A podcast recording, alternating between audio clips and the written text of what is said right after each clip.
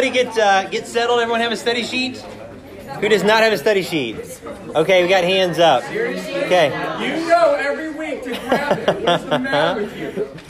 It's not hard. Andy ran out of grace around 3 3 p.m. Actually, it was more like one. okay. All right. No, I saved it for you. So keep your hands up if you need a study sheet. They're going to get passed to you. Uh, we're now going to start putting everything back on the back counter. So if you guys did not sign in, we're starting to track attendance again. So make sure that you sign in before you leave so we can make sure that we get. Uh, yeah, there you go. Okay. All right. So we are on the one thing is needful talking about potential pitfalls and this is our third part of this uh, section and we're going to be talking about mainly um, when it comes to your communication with god and you begin to grow in your walk with god this is when you really start to become a disciple of jesus christ and that's when you really become more engaged in the work of the lord and when this begins to happen you will start to experience exponential growth in your life and i would say for most of you um, you guys are still just trying to figure this piece out and that is completely fine there's a lot of people that try to rush things. They try to rush past this phase into here, and they can't grow properly because they're not doing the first things properly. I mean, imagine if you've never played, I don't know, what's a sport you've never played? Anybody? Hurling. Lacrosse. okay, lacrosse, hurling, pretty close to the same thing. Kind of. Yeah, early. So it's like, hey, I want to play. All right, so I purchased all the equipment, but I have no idea what the rules are. I don't know how the game is played. I'm just going to go out there and, and just try to go have fun. You can see this in action when you have little kids that play sports. It is quite amusing. When you see little kids playing soccer and they all just huddle around the ball, and it's just a giant crowd of kids that are going after it, or basketball, and they're just hacking each other. And then there's those, no, the ball's that, shoot that hoop, that hoop. I mean, there's a lot of parallels to Christianity when it comes to that kind of stuff. But that's okay. It's how you learn how to play the game. And it's how you learn how to actually walk with God. So spend as much time as you need to right here. But there comes a point, and, and maybe, I, I don't know if you've ever thought about it this way before, but God will not teach you more than what you're being faithful in. So there are times in your life, and we're going to talk about this probably next week, where you start to hit ruts and plateaus. And what we're going to spend time talking about next week is that the ruts and plateaus exist is because there's probably something in your life you're not being obedient in. There's information that God has already taught you. There, there's wisdom that God's already given you, and you are not doing anything with it. So why would God give you more if you're not being faithful with what He already gave you? So there comes a point where you have to actually grow. So putting this stuff into action, you'll be more engaged in the work of the Lord. You'll be sharing your faith, walking through those open doors that you might have to invite people to church, talk about what you believe and why you believe it, giving people the gospel, all that stuff. And discipleship, learning how to be a follower of Jesus Christ, learning how to be the person that Jesus was on this earth through your life. And then you begin to grow. You learn how to more how to study the Bible. You start to memorize the Bible because it means something more to you. You start to disciple other people, and that's where you really begin to grow. And now you've got potential pitfalls. And so we've already talked about a couple things already, and that is personal sin issues and how to deal with personal sin issues, and even talking about uh, our enemies, the world, the flesh, and the devil. And so tonight we're going to talk about relationships and how relationships are definitely potential pitfalls. I would say, out of all the potential pitfalls, I mean, personal sin issues for sure.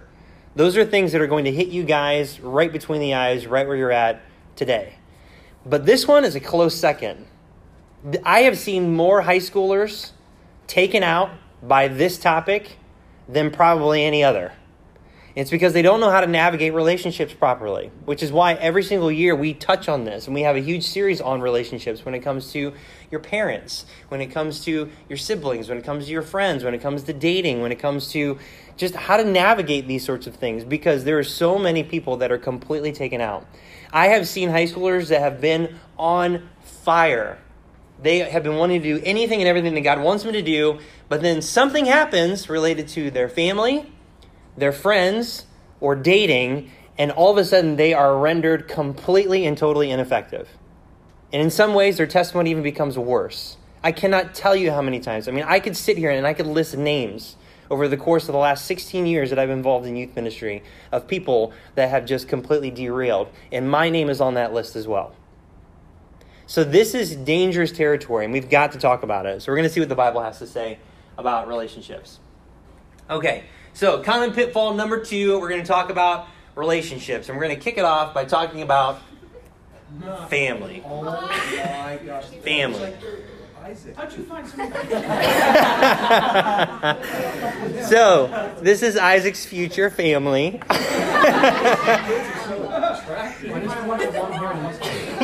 He's attracted to someone that looks very similar to him. So, anyway, this is the funniest picture I could find. There were several, some were inappropriate, but there were some that were really, really, really funny. So, anyway.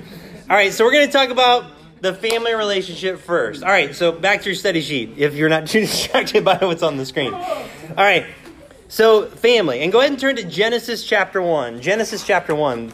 It's the very first relationship we find in the Bible. We see God establishing the relationship between himself and mankind, and we see him bring about the relationship between Adam and Eve, and we see them uh, reproducing after their kind and creating Cain and Abel, and then later Seth. And so uh, I want to hit this just because it's, it's just really important that we make sure that we set the record straight when it comes to family. All right. so God created and established the family unit. And it is one of three human institutions he divinely formed to help order our lives. And those institutions are the church, the family, and government. And those three references right there uh, show you different verses in the Bible that talk about how those are institutions divine, er, divinely ordered by God, and it's there to help us. The family environment, it is the, the one environment that has the greatest influence on our character and the direction of our years upon the earth. The enemies of God know this and unleash an all out attack on this institution every day. And it is getting worse and worse and worse and worse and worse. And so we'll talk about that. Okay, but I want you to see this when it comes to the family relationship. So in Genesis chapter 1, verse 26, so during the days of creation, we hit verse 26, and it says, And God said, Let us make man in our image after our likeness. So we were made in the image of God, body, soul, and spirit, Father, Son, Holy Spirit.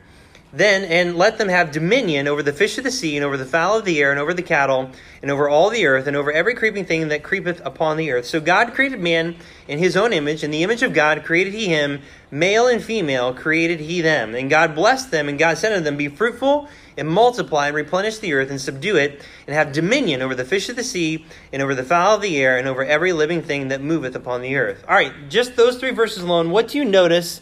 about man, woman, and what God has told them to do. Just general observations. What do you see? Be fruitful and multiply. Okay, so one of their jobs, responsibilities was to be fruitful and to multiply, aka make babies. Right? So they were supposed to be fruitful and multiply. That was one of them. Right? I didn't get as many laughters as I thought I'd get out of oh, I don't get it. We'll talk later. Okay. okay. All right. okay. What else do you notice? Yeah. They're given authority. Yes. In fact, twice God says that they should have what's the word? Dominion. Have what? I missed it. I missed it. Okay. Talk later. Okay. All right. All right. All right. Okay. All right. Obviously, God's working some things in Andy or working them out. Okay. Always. All right. So, um, as a side note, pray for us as pastors, as JBI teachers, because Andy's entering into JBI this fall. Okay. So, but believe me, it's not going to be the worst we've had. Okay. I'm just kidding. All right. Okay. All right. So, to have dominion. So, it doesn't exactly say this, but when you look at this, they're the first man, the first woman, and they're given dominion. So, if you want to think about it from this perspective, uh, God made Adam the king. And he made Eve the queen. And they were to have dominion over all of the earth. And so Adam was the first king. And so it's interesting when you find out later in the scriptures where it talks about in Romans where you have the first Adam and the second Adam or the last Adam, and it talks about Jesus Christ. So Adam is a type of Christ. He's supposed to be that way. And God told him to be fruitful and multiply. Well, the same commission that God gave Adam is the same commission that God gave Jesus before he came be fruitful and to multiply. And that's exactly what he did. He multiplied disciples. And he gave us the discipleship process through John 17, which we've gone through many, many times, that we're supposed to do in this world evangelize, make sure you teach people the Bible, and have them go out and to evangelize and disciple the same way that they were discipled. It's a beautiful thing. And so here they're given dominion.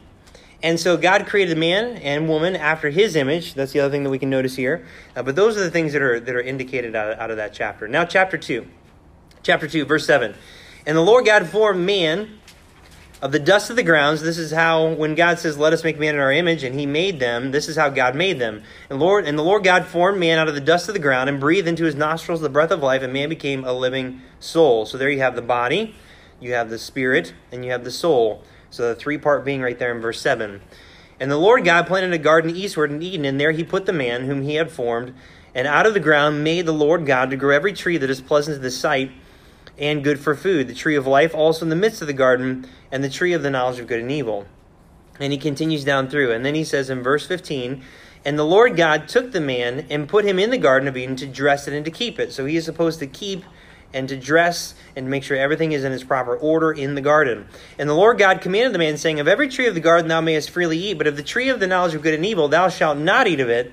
For in the day that thou eatest thereof, thou shalt surely die. So God speaks to Adam, and he gives him this one commandment. Outside of his responsibilities that were given to him, he tells him this commandment that they are not to eat of the tree of the knowledge of good and evil. And then in verse 18, this is where the, the story of Eve begins. And the Lord God said, It is not good that man should be alone. I will make him an helpmeet for him. And out of the ground the Lord God formed every beast of the field and every fowl of the air, and brought them unto Adam to see what he would call them. And whatsoever Adam called every living creature, that was the name thereof. And Adam gave names to all cattle, and to the fowl of the air, and to every beast of the field. But for Adam, there was not found an helpmeet for him. Because remember, what was his mission? To be fruitful and multiply. So this is what he's looking for. He needs a helpmeet. He can't do it alone. He needs a helpmeet. He needs someone to help him with this mission. Verse 21 And the Lord God caused a deep sleep to fall upon Adam, and he slept.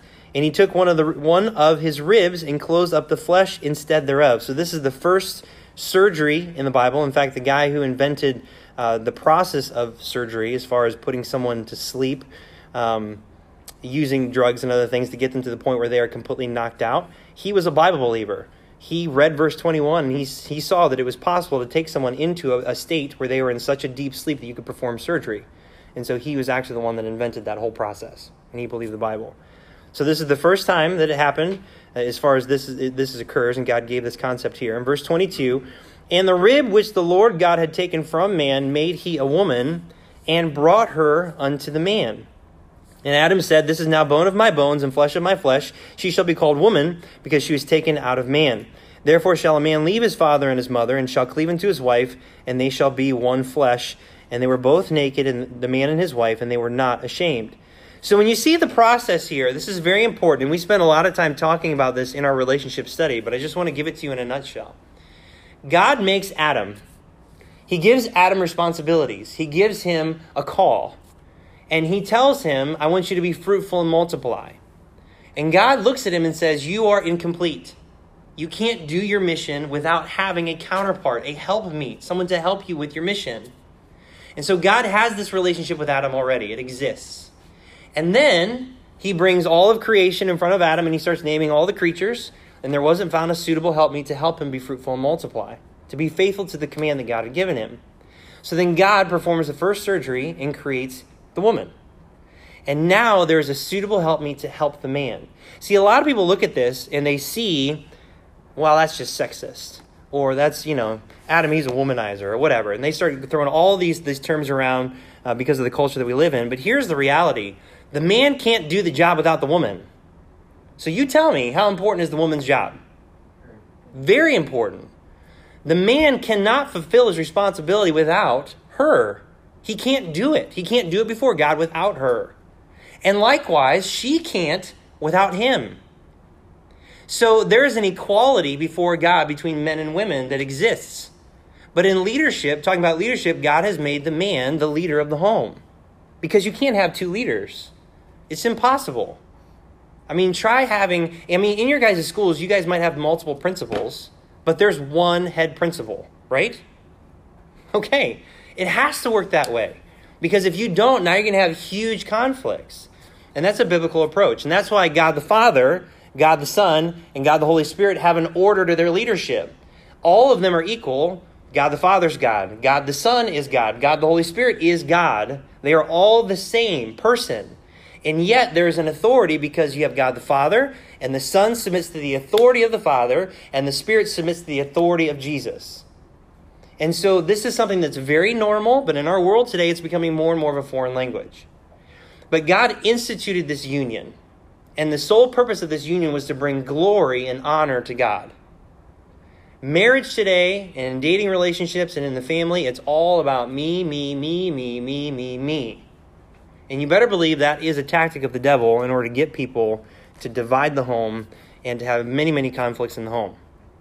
Okay, so that's in a nutshell the family relationship. So, what are some of the potential pitfalls that you will face when it comes to family relationships? And maybe some of you struggle with this more than others, uh, but this is definitely something that is a potential pitfall.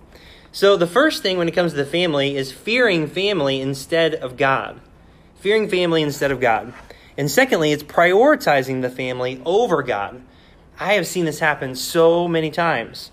And when I use the term fearing, because I use the term fear for both family and for friends and for dating, for all three, I mean it in the terms of having a, a respect for your family, having a, a, a almost like a, um, an adoration for your family, um, almost something that should be reserved for God alone. That you almost worship your family, you respect and you adore your family over God. That's what we're talking about. And there's a lot of people that do this. They prioritize their family instead of God. And so um, I just want to look at, at really just one example for this one. Um, Matthew 4 is a great one, but let's look at 1 Samuel 17. Take a look at 1 Samuel 17. This is an example of a positive experience, but you can definitely see the tension that exists in this family situation. So, 1 Samuel 17, uh, this is the story of David and Goliath. And you find out from reading the story in its context that David's older brothers have gone to the battle. They're already at the battle. And David is back taking care of the sheep. He's the youngest, it was part of his responsibility. And his father asked him to go and take some supplies to his brothers and also to see how they're doing. And so then David then goes to check out what's going on and to give those things to his brothers. So in verse 20, it says, And David rose up early in the morning and left the sheep with the keeper, and took and went as Jesse commanded him. And he came to the trench as the host was going forth to the fight, and shouted for the battle. For Israel and the Philistines had put the battle in array, army against army, and David left his carriage in the hand of the keeper of the carriage, and ran into the army, and came and saluted his brethren. So he went and he found his brothers.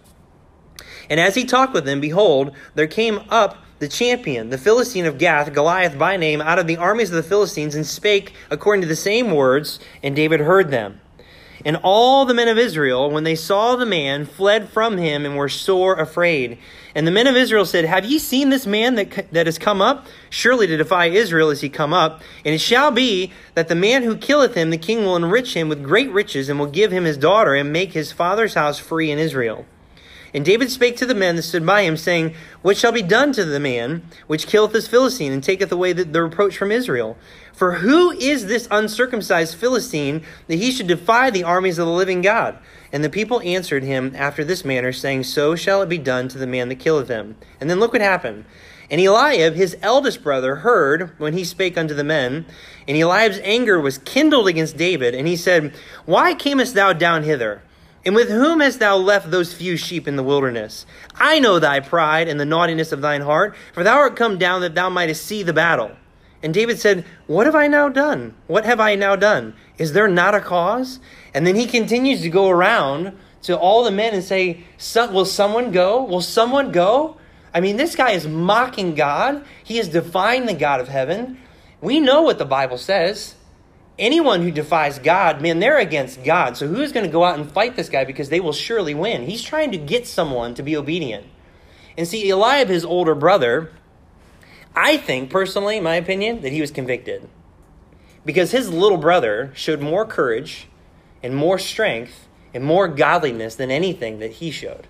And he's supposed to be the oldest. He's supposed to be the one that carries the family forward, to be the leader. And here he sees his little brother outshining him. And so then he starts to accuse him of these great things. And so David had a, a choice to make. Was he going to fear his family or was he going to fear God? Because it's clear that his older brother was wrong, right? Clearly. His oldest brother was absolutely wrong, and so he had a choice to make. Am I going to listen to my older brother, and am I going to keep my mouth shut, and am I going to just go back home? Or am I going to keep getting around here and getting these guys, I mean, kicking them in the rear end to say, who's going to go out and fight? And finally, no one wants to fight. And so then David goes out. I mean, not even a single day in training. Like, he wasn't trained among the men to be the fighters in the army, like, at all. And yet, he's the one that goes out there because he's the only one that's willing. And man, I could just, I mean, I can feel the tension between his family. Can you imagine what his brothers thought of him after he killed Goliath? There would have definitely been mixed emotions.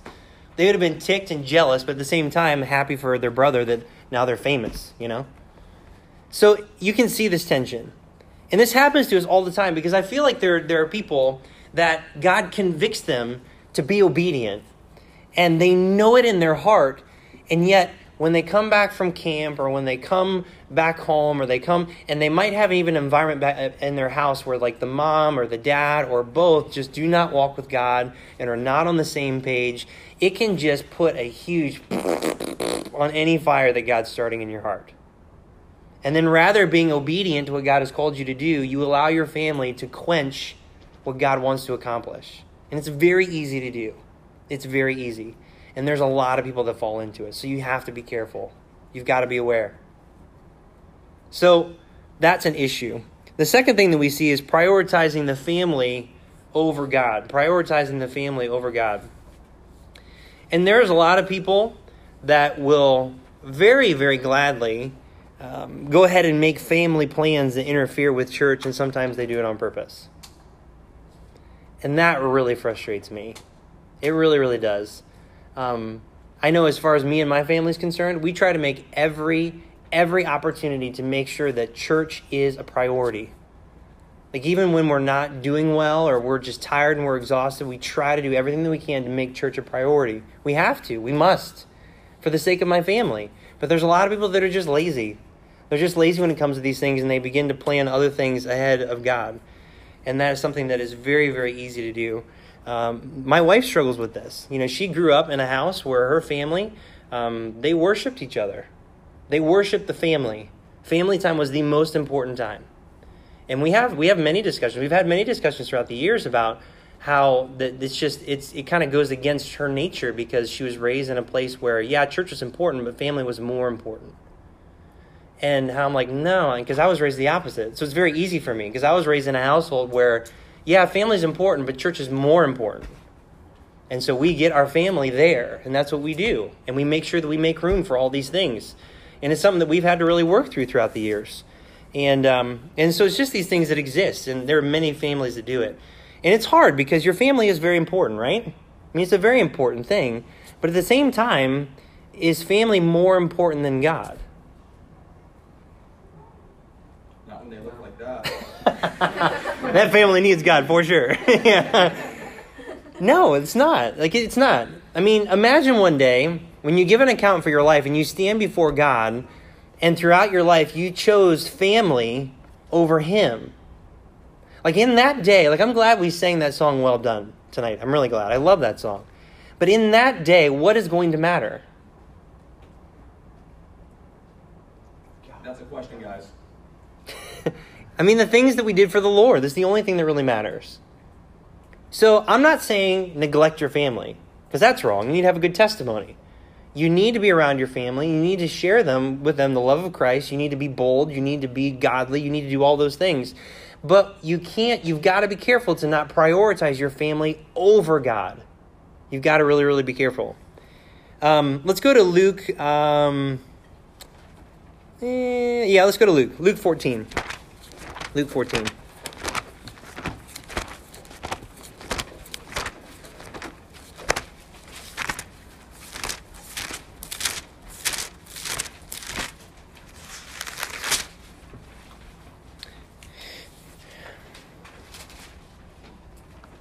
And uh, I'm going to have someone else go to Matthew 10. So Matthew 10, 34 through 39. Carson, you can take that one. Okay, so Luke 14, take a look at verse 26.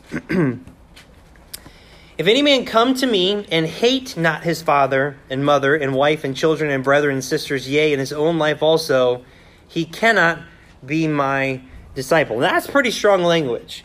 I mean, he uses the term hate there.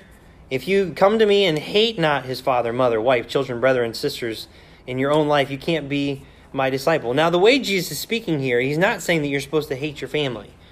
he's making a comparative illustration. If any man come to me, so if any person comes to God and says, God, I am yours, I belong to you, I want to follow you, I worship you, I want to give you everything that I have. And okay, you can do that, but if you're not willing to give to me, your family, your spouse, your children, your own life, you can't be my disciple. It's said similar in the Matthew 10. Go ahead and read that one, Carson. Think not that I am come to send peace on earth. I am come not to send peace, or I came not to send peace, but a sword. For I am come to set a man at variance against his father, father, and the daughter against her mother, and the daughter-in-law against her mother-in-law. And a man's foes shall be they of his own household. He that loveth father or mother more than me is not worthy of me, and he that loveth son or daughter more than me is not worthy of me. And he that taketh not his cross and followeth after me is not worthy of me. He that findeth his life shall lose it, shall lose it, and he that loseth his life shall for my sake shall find it. Okay. When you choose to love God over the other people in your life, it's going to cause division. It's just going to happen. Um, and mainly it's going to happen because that other person in your family uh, does not love God the same way you do. Now, if that were the case, and you say you've got you say you've got a great relationship between you and your mom, or you and your dad, or you and your siblings, or whatever, say you have a great relationship. If you choose God and you love God more than them, and they choose God and love God more than you, then you're going to have a great relationship because you're going to have everything in common.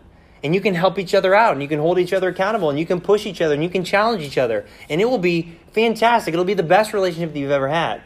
But if you're in a scenario where you choose to love god over those people and they then don't like that because they don't love god the same way that you do well now there's going to be some issues and that's where i've seen a lot of teenagers just completely fall out of the boat because they end up choosing their family over god so, and there's some dynamics that are difficult in order to how to how to talk about that. And really, it's the last part of the study sheet is you got to learn how to honor lost and wayward family members while being obedient to God, and that is not an easy dynamic to follow. And so we'll talk about that once we get down to the bottom. All right, so there's that. So prioritizing family over God and fearing family instead of God, those are some huge pitfalls when it comes to the family dynamics. All right, let's talk about friends. Okay, Friends, so God created us as, as relational beings. That is so true. It is expected that we have relationships with others. The Bible teaches that our friends must be chosen wisely because they will greatly influence nearly every aspect of our lives. And there are many verses in Proverbs that we could have thrown out there, um, but I really want to focus on this. Here's the potential pitfalls when it comes to your friends fearing friends instead of God, caring about their opinion over what God thinks. Huge, huge. And secondly, prioritizing social status over godliness. Um, and that is a huge temptation as well when it comes to friendships. All right, somebody do Proverbs 29 25. Who wants that one? Isaac, you can take that one. Everybody else go to John. We're going to walk through John a little bit. There's some really good verses in the book of John that illustrate this very, very well. So while Jesus was walking on the planet, this issue came up several times. Several times. So let's talk about fearing friends instead of God almost worshiping your friends rather than worshiping God in your life, caring more about what other people think rather than what God thinks. All right, and Isaac, when you get to Proverbs 29 25, go ahead and read that one.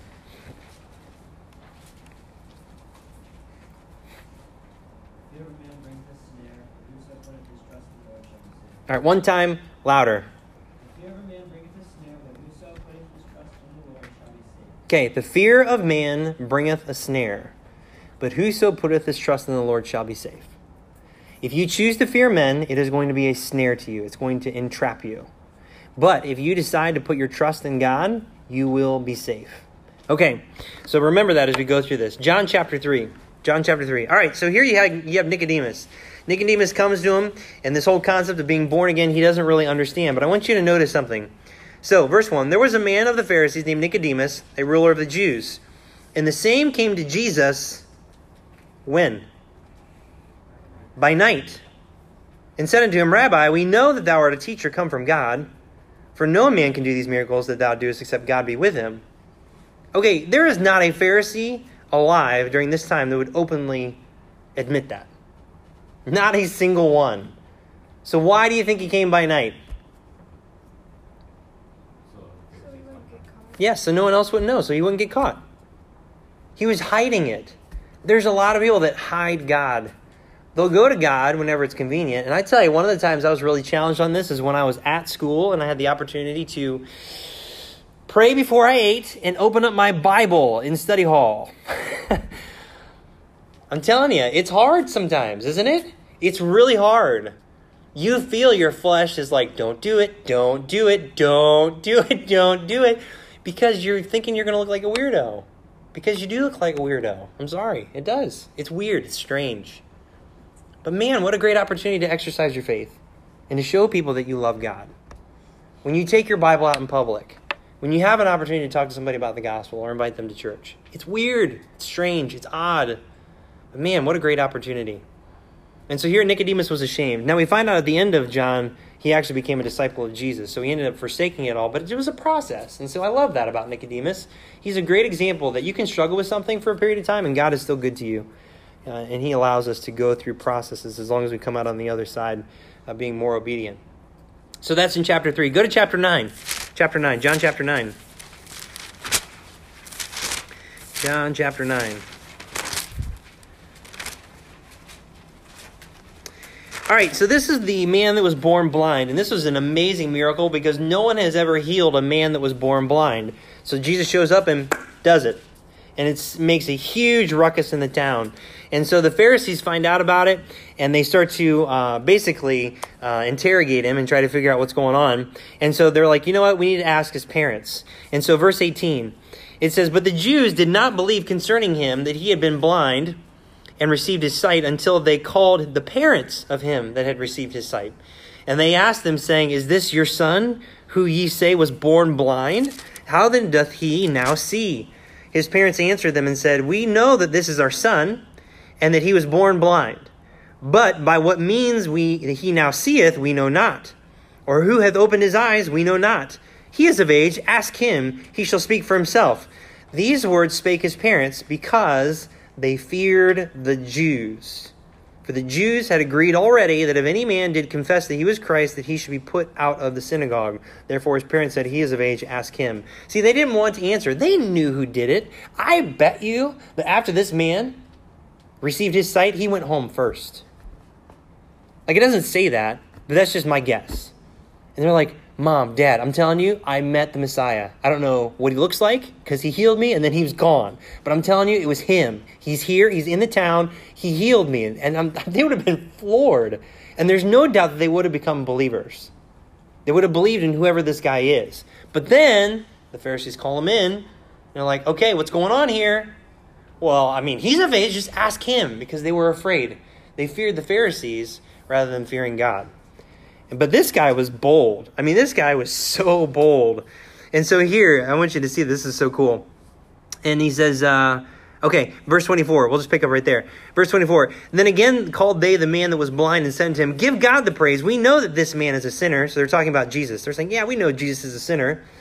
He answered and said, Whether he be a sinner or no, I know not. One thing I know, that whereas I was blind, now I see. Then said he to, then said they to him again, what did he what did he to thee? How opened he thine eyes? He answered them, I have told you already, and ye did not hear. Wherefore would ye hear it again? Will ye also be his disciples? I mean, can you imagine? They would have been like, oh, like so ticked. And so that's where they ended up reviling him and kicking him out. But I love this. He was very bold. He was very, very bold. And so then Jesus shows up, and the man worships him and becomes a disciple of Jesus afterward. So his parents were afraid. Now go over to chapter 12. Chapter 12. So Jesus is continuing to do many miracles publicly. He's preaching and teaching publicly. He's proving the fact that he's the Messiah. And there's an interesting phrase found in John chapter 12. Take a look at verse um, 42. Nevertheless, among the chief rulers also many believed on him, but because of the Pharisees they did not confess him, lest they should be put out of the synagogue. So these guys believed that Jesus was the Messiah, but they never confessed him as the Messiah publicly because they knew they would lose their status.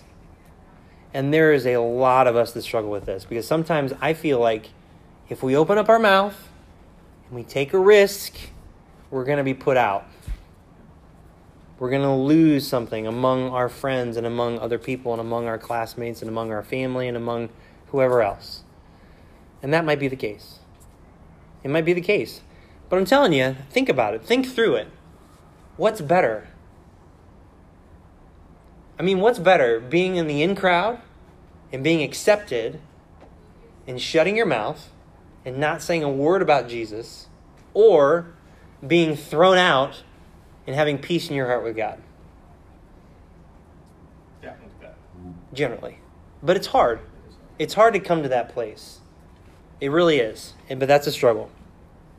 And so that's where we really struggle with that. And we can struggle with prioritizing social status over godliness. And so for this one, I wanted to show you a different one. Go to Galatians chapter 2. Galatians 2. Just to show you that just because someone might be an all star Christian doesn't mean they don't struggle with this. Galatians chapter 2. Galatians, Ephesians, Philippians, Colossians. Galatians.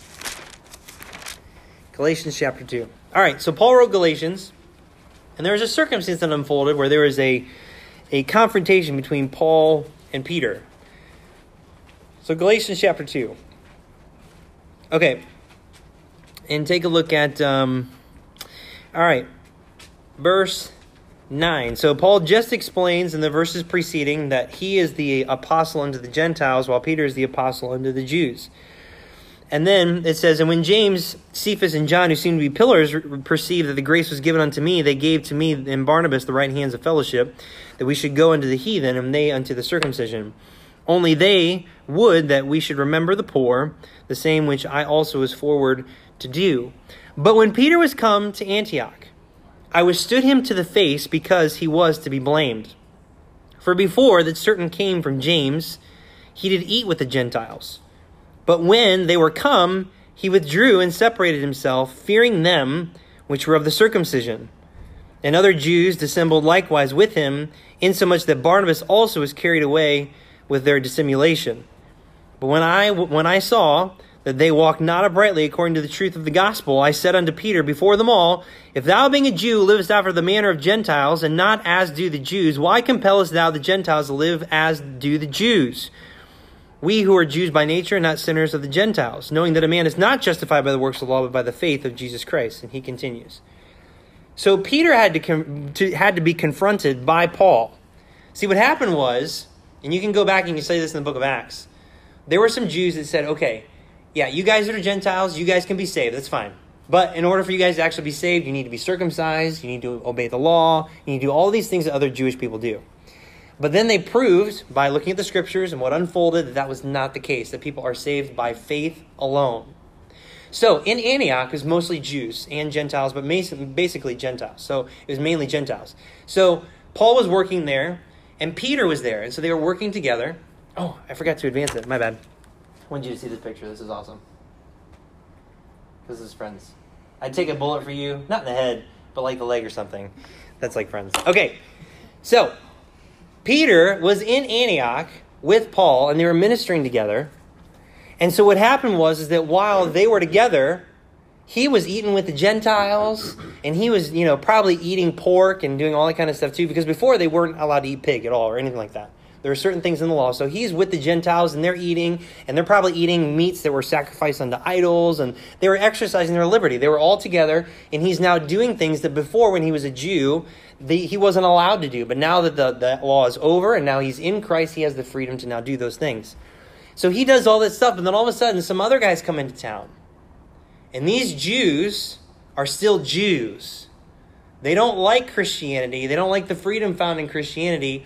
Peter knows those guys. And now he's like, mm, all right, guys, uh, time for me to go. Um, some people came into town. I need to greet them. And really, what found out is that he was actually afraid of those guys' opinion over them. And then, if you notice what it said, others followed Peter in sin. They now became afraid because of the Jews that came in, and so they followed Peter in his mistake. So here's the whole lesson for us to learn. When you prioritize friends over God, and you choose to fear your friends and obey your friends and allow them to control you, you will be a bad influence on other believers. Because they're going to do the exact same things that you do when you're in those moments and you feel the awkward, like, you know, I got to do this. You need to take a stand. Not just for your own sake and your own walk with God, but for other Christians around you. Because other people are watching you. They're watching what you say, they're watching what you do, they're watching what you don't do. And if you choose to fear people over God, then you're going to cause other people to stumble into sin as well. So you got to be careful. Okay, so there's that. All right, so now let's talk about dating, which is the one I know everyone wants to talk about anyway. Okay. I love this one. This is one of my favorites. Okay. Yeah, dating is cool, but you ever had stuffed crust pizza? Okay, so dating. So let's talk about dating. All right. So God created the institution of marriage as a covenantal union between a man and a woman. There are many things God teaches and illustrates in marriage, but the main illustration is the relationship between God and Israel and Christ and the church. Those are two things that is clearly illustrated by the marriage covenant. In our culture, even though marriage is becoming less and less popular, which it certainly is, dating leads to engagement and engagement leads to marriage. That is so true. Every date's a potential mate. Just remember that one. Every date's a potential mate. Dating leads to engagement, and engagement leads to marriage. Therefore, who you date, how you date, and your overall motive in the dating process, flesh versus the spirit, will greatly determine your success or failure in its process. This is very important because I have no doubt in my mind that dating and the pressures of dating exist um, on you guys every single year. I remember that it really began, man, when I was super young. I mean, I was trying to think back. I mean, there was always weird, you know, I remember in second grade, girls passing notes to guys and guys passing notes to girls. Do you like me, yes or no? You know, all that kind of fun stuff. Um, things where they you open the paper. cootie catchers? yeah, yeah. Yeah, yeah, yeah, yeah. I forget what they're called. Yeah. You don't even. Yeah, I do. You moron. you guys text stupid emojis. All right. So anyway, so anyway. whoa, whoa, whoa, whoa! Hey now. All right. We like their little yellow faces. hey, that's extremely racist. All right. So, so, so. All right. Moving on. Moving on. Okay. Don't worry. We only have about maybe twenty-five people that stream our podcast anyway. Okay. All right. So anyway, so when it comes to this, I know that the pressures are there, and especially, I mean, it kind of, I mean, it starts before middle school because it's kind of there because there's a lot of social status weird nuances that are there. But I mean, the pressure is really on when it comes to high school, and you kind of feel weird, especially when other people are dating and you're not, or even if other people are dating in youth ministry and others aren't, and and then it just gets worse when you graduate because now you're supposed to be an adult and you see other people getting married and you might still be single. And so there's just weird dynamics. And I hate all of it because your flesh capitalizes on all of it and takes advantage of it and it will really drag you down. It really, really drags you down. And so you have to navigate these things with great caution while walking with God.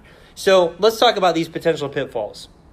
There's really two fearing self instead of God, worshiping yourself rather than God, fearing yourself rather than God, and secondly, prioritizing your lustful desire over God's will. I mean, those are really two. When you boil it all down and you want to get to the nuts and bolts of it, these are the two big things. So let's go to Judges 14.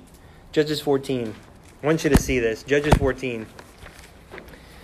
One of my uh, favorite guys in the Old Testament is Samson some great lessons out of the life of Samson, but also some really bad examples as well.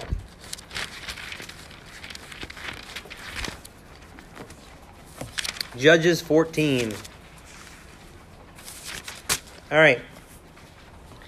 So, rather going with whatever you feel like rather than what God thinks is really at the core of it. And Samson, verse 1, chapter 14. And Samson went down to Timnath and saw a woman in Timnath of the daughters of the Philistines. And he came up and told his father and his mother and said, I have seen a woman in Timnath of the daughters of the Philistines. Now therefore get her for me to wife. I mean, yeah. Hey, I mean, first of all, can you imagine being the parents of Samson? I mean, that dude ripped, divinely ripped. And he comes in. I mean, it's true. Boy. and he's, Dad, I saw a woman. Go get her for me. Uh, oh, okay. I mean, I just picture that. Like, oh, okay. I said. I don't know why. I just picture that. But then they challenge it because look at verse 3. Then his father and his mother, they probably did it together because he was too afraid. Just kidding. Um, then his father and his mother said unto him, is there, is there never a woman among the daughters of thy brethren, or among all my people, that thou goest to take a wife of the uncircumcised Philistines? And Samson said unto his father, Get her for me, for she pleaseth me well. All right. Was he like 14? yeah, no, that's the chapter number. All right. So you look at that circumstance and it's like, hmm. Now it says in verse 4 But his father and his mother knew not that it was of the Lord, that he sought an occasion against the Philistines, for at that time the Philistines had dominion over Israel. Now, God was going to use this decision because God says, I have I have a reason behind this. Like, yes, he's going to go and he's going to do this, but I'm going to use it so I can get glory over the Philistines. But still, this was not a good decision to make. I mean, God will use your disobedience for his glory, but don't make him.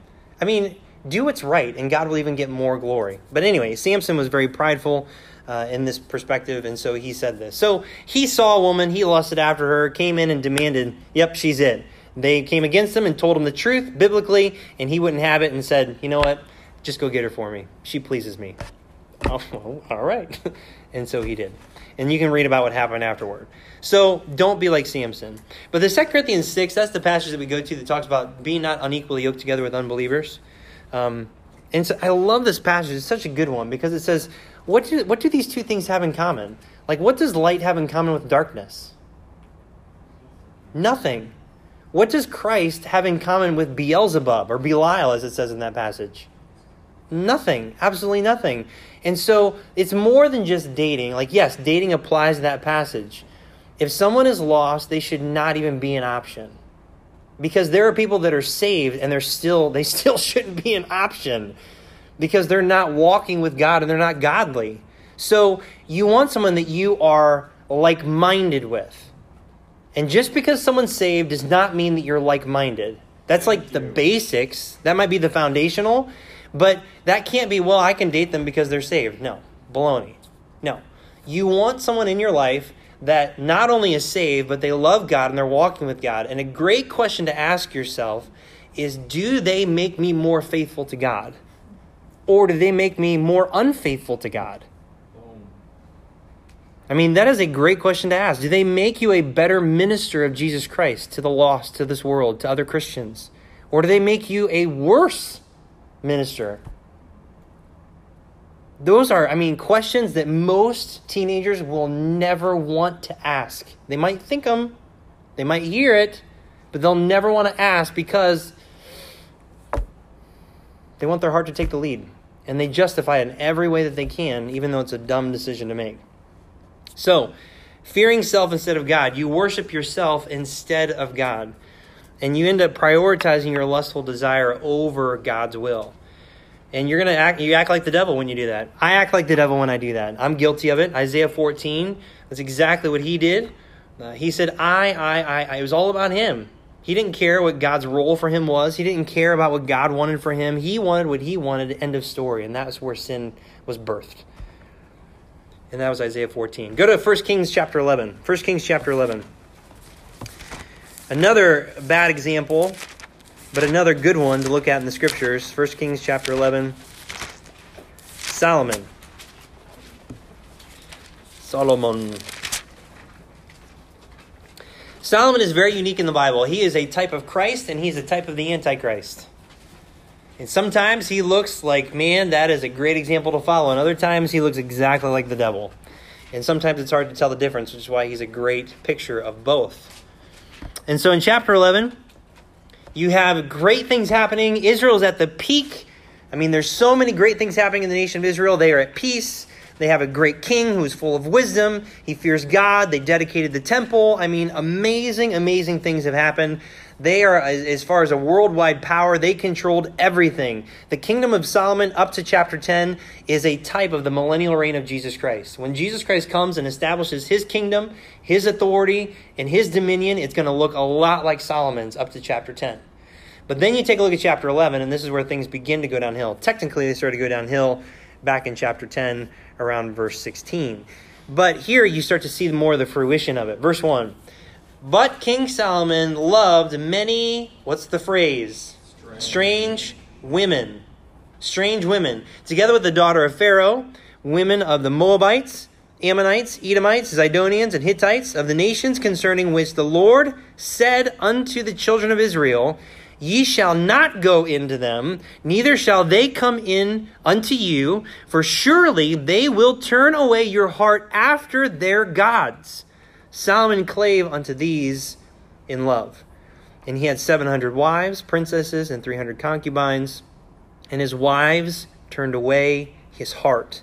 For it came to pass when Solomon was old that his wives turned away his heart after other gods, and his heart was not perfect with the Lord his God, as was the heart of David his father. And Solomon went after Ashtaroth, the goddess of the Zidonians, and after Milcom, the abomination of the Ammonites. And Solomon did evil in the sight of the Lord, and went not fully after the Lord, as did David his father.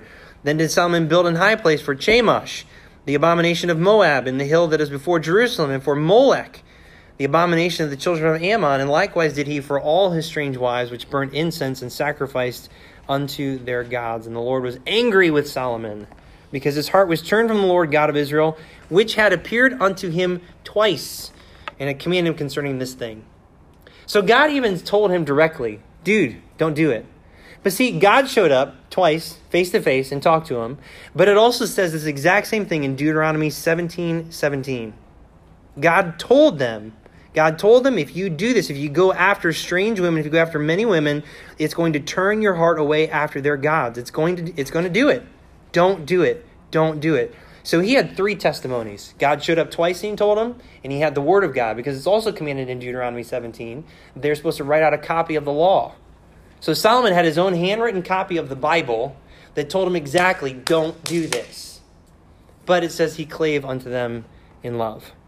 And this is what happens when you follow your lustful desire or any other desire that might come up. It's all lust, but when it comes down to your lustful desire to be in a relationship, it will, it will, it will turn your heart away. It will. You can say whatever you want, you can believe whatever you want, but it's going to turn your heart away. It will. You date someone who is a Christian, who is not walking with God, it is going to turn your heart away. It's not just lost people. I'm talking about people that are not walking with God. It's going to turn your heart away, and you will regret it. You will. You will. And so that is a huge, huge pitfall. Huge pitfall. It is better to be single for the rest of your life than to be with the wrong person. Every time. Every single time. The problem is being content with that. And that can be a struggle because there's a lot of people that are not content with it just being them and God. Ah, man, it's hard. It's hard. And I get it because I felt it. Okay, so how can we overcome these potential pitfalls? How can we do it? Because there's three things we need to learn. We need to learn how to honor lost and wayward family members while being obedient to God. We need to learn how to use the social setting to honor and glorify the Lord. And we need to learn how to deny self, trust God, and follow facts over feelings. So, how in the world do we do that? All right, let's go to Luke 9, and um, somebody take Matthew 6 33. Matthew 6 33, you got that one. And then uh, Proverbs 3 5 through 7. Emily. All right, everyone else go to Luke 9, and then we'll be done here. Luke 9. So, how do we do this?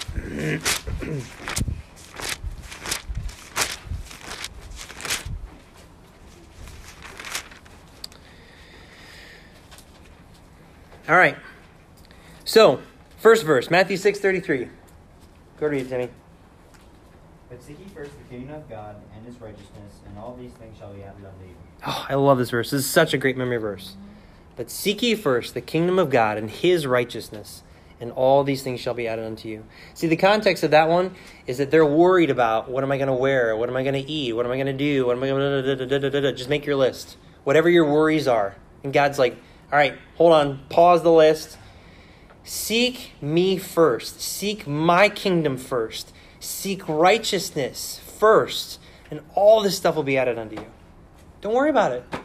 Just follow me. Follow me. Seek my kingdom. Seek righteousness in your life, and I will add these things unto you. The issue is do we believe that? Because family, friends, dating, I mean, these are sensitive areas. And a lot of us are not willing to give that over to God and say, All right, God, I believe you. I know I feel this way. You know I feel this way.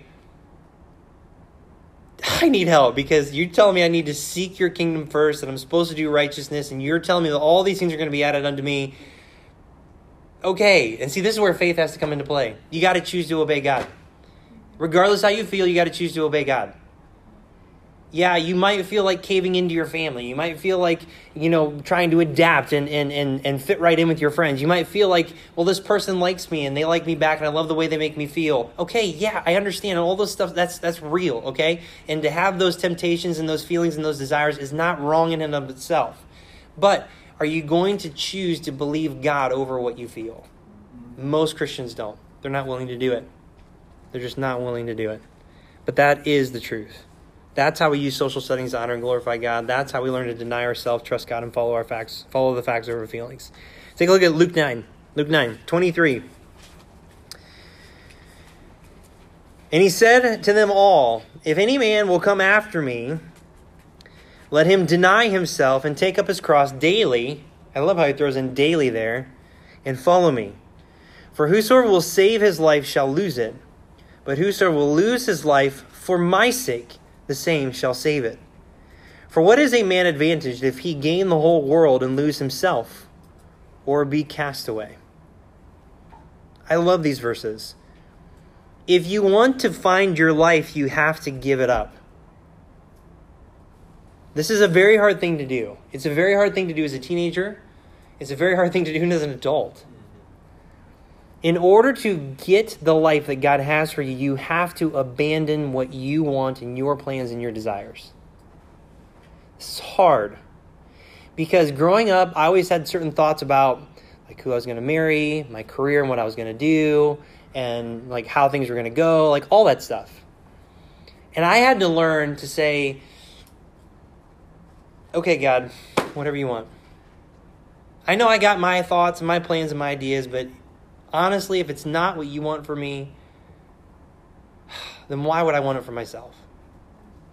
That is very hard to do. But if you are willing to let that go, then you will find your life. You will find what you were made for. You will find the thing that you're seeking. Because here's what happens if you're not willing to do that, you may gain the whole world, verse 25, but you're going to lose yourself. This happens all the time with people they adopt the ways of this world and they lose who they are and they, they suffer an identity crisis. They have no idea who they are. And a lot of them end up committing suicide as a result. Because they keep pulling, I want this, I want to be a part of this, I want to act like this, I want to wear these things, I want to have this stuff, I want to have this money, I want to have, and they think that their identity is found in the getting of all these things. And in doing so, they lose themselves and they lose their lives. It's exactly what Jesus said. So if you're willing to give God complete and uh, utter control of your life, then you'll be able to find what He has had planned for you all along. But that is very hard. That is very, very hard. Another verse that I absolutely love that helps me with this is Proverbs 3 5 through 7. Go ahead and read that, Emily. Trust in the Lord with all thine heart, and lean not unto thine own understanding. In all thy ways acknowledge him, and he shall direct thy paths. Be not wise in thine own eyes. Fear the Lord and depart from evil. Man, we could do a study just on those three verses alone. So, when you're in the moment, trust in the Lord with all thine heart, and lean not unto thine own understanding. Oh my gosh, I feel like it's like deja vu from yesterday with my parenting. Because there's a certain way that we see things, there's a certain perspective that we have, there's a certain understanding that we have based on our point of view. And God says, don't lean on that and there's so there's so many times where we just we hang on to that stuff and, and this is what I want and this is what I need and this is what will make me someone. And God's like no no no no no no no. Trust in me. Trust in the Lord with all thine heart and lean not unto thine own understanding. So how do you do that? In all of your ways acknowledge him. So in everything that you're doing when it comes to your career when it comes to someone that you want to date when it comes to your friends when it comes to your parents when it comes to whatever it is acknowledge God in that thing whatever it is okay, there's this opportunity, there's this here. Like, okay, I've got someone that I'm really interested in dating. All right, so I have that right in front of me. God, do you want them for me? Honestly, I kind of want it, they want it, but do you want it? Because if you don't want it, I shouldn't want it. And so I want to stay away. Career path. I have the opportunity to go and to do this. But God, do you want it for me? In all of your ways, acknowledge him, and he shall direct thy paths. He shall. It's a promise. If you're willing to go to him and get his opinion and his counsel and to spend time with him on it, he will direct you. I love that. And then it says, and I love verse 7. There's so many people that memorize 5 and 6, but they leave out 7. Be not wise in thine own eyes. Fear the Lord and depart from evil. Okay, we can justify our decisions on anything. And you can even use the Bible to do it. I have seen so many people do it, I've done it myself. And it is wrong. Be not wise in thine own eyes. Fear the Lord and depart from evil. Fear God. Because when you fear God, you can't twist Scripture. When you fear God, your wisdom means nothing.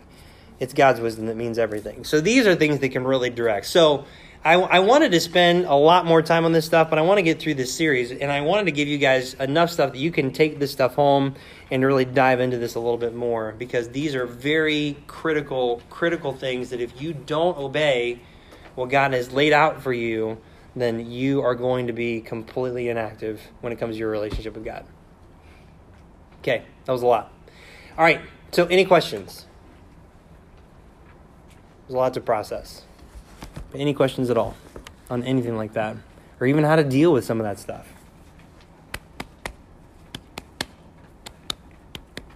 Anything? Yeah. So I have a couple friends who aren't Christians at all. Yeah. They know that I'm a Christian, and we've had conversations about it before.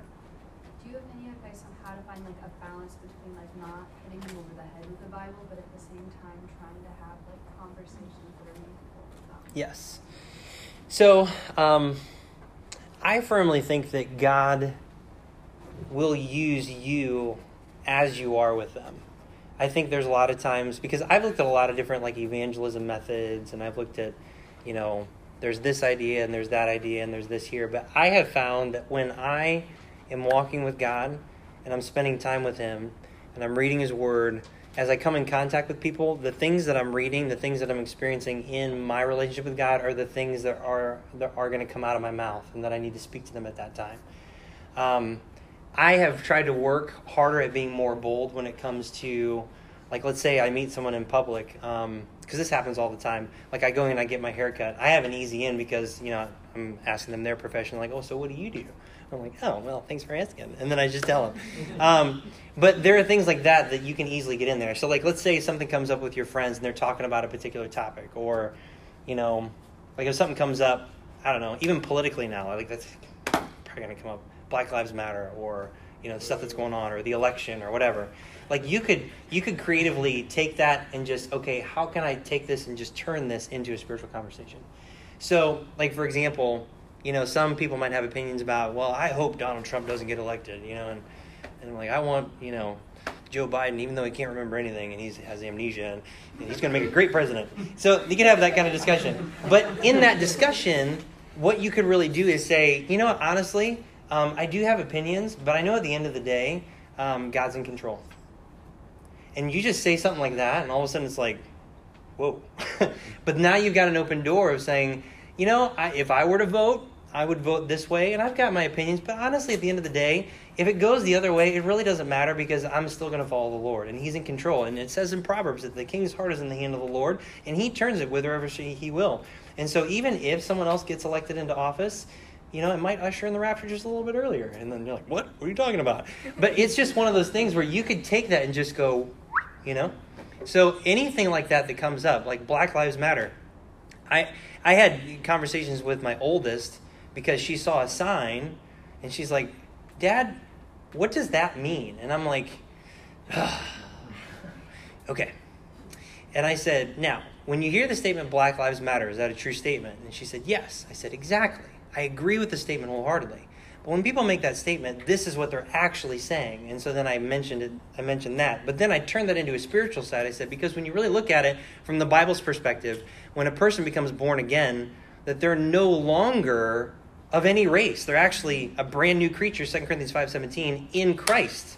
So someone that was black, was white, was Mexican, they're no longer those things because in Christ there are no races. And I can have that kind of conversation. And I bet you, you know, you'll get some lively discussions out of something like that. Mm-hmm. But that's what I tend to do is, is I'm having conversations, I'm bringing in aspects of my relationship with God in it just to kind of put something out there and just kind of see where it goes. Because then they're going to ask you questions. Now, why do you think that? And then it's going to just kind of keep going. So I have found that the most effective for me. Um, just because it's more relational, and I tend to be more that way anyway. Um, because I do care. I care too much about what people think. So when I'm in those circumstances, I'd rather be bold enough to exercise my relationship in the midst of people and have good discussions. And then come out at the end of it and say, hey, you know what? You may not agree, and that's fine. Doesn't mean that we can't be friends and have that kind of conversation. So, does that help? Okay. All right. Sorry if I revealed some of my political leanings. All right, what else we got? Any other questions? Okay. All right, sweet. Please think about this stuff. And if there are any questions, please do not hesitate to ask because it's not easy navigating family dynamics. It's not easy navigating the dynamics of friendship. It's not easy navigating the dating scene. It's just not. And we want to be here for you guys as you're working through some of these things um, because sometimes our emotions are just way too loud. And we let that rule instead of God's God's voice, God's word. So. about dating, come see me. Yeah, about what not to do. All right. All right, let's get someone to close in prayer. Elliot could. Sam volunteered, and I called him a lady earlier, so he can do it. All right, go ahead, Sam. Heavenly Father, uh, just thank you for this day. Lord, thank you that we got to come and just meet as a youth group again on Tuesday nights. Lord, just thank you for the lesson that Stephen taught. I pray that each one of us takes this lesson home and Lord just applies it to our lives, that it hit home with one of us or all of us um, in any area, Lord, but that we just don't let it go. Lord, I pray that if this is a pitfall somebody is in right now, um, that they turn to you, or they trust you, they acknowledge you, Lord, and that Lord, you direct their path to where they can come out of it. Lord, I pray that we can also be an encouragement to each other, Lord, that, you know, coming out of camp and Lord, it's been a month, Lord, that we're not falling into sin or falling into these relationship issues. Um, and ultimately, Lord, that we just turn to you. Lord, I pray that we just have fun getting ice cream, Lord, and just throughout the rest of the week, Lord, that we can glorify you, and also just throughout the school year. Um, as crazy as it's going to be, Lord, that we stay focused on eternity and glorifying you. I pray this in Jesus' name. Amen. Amen. Thank you.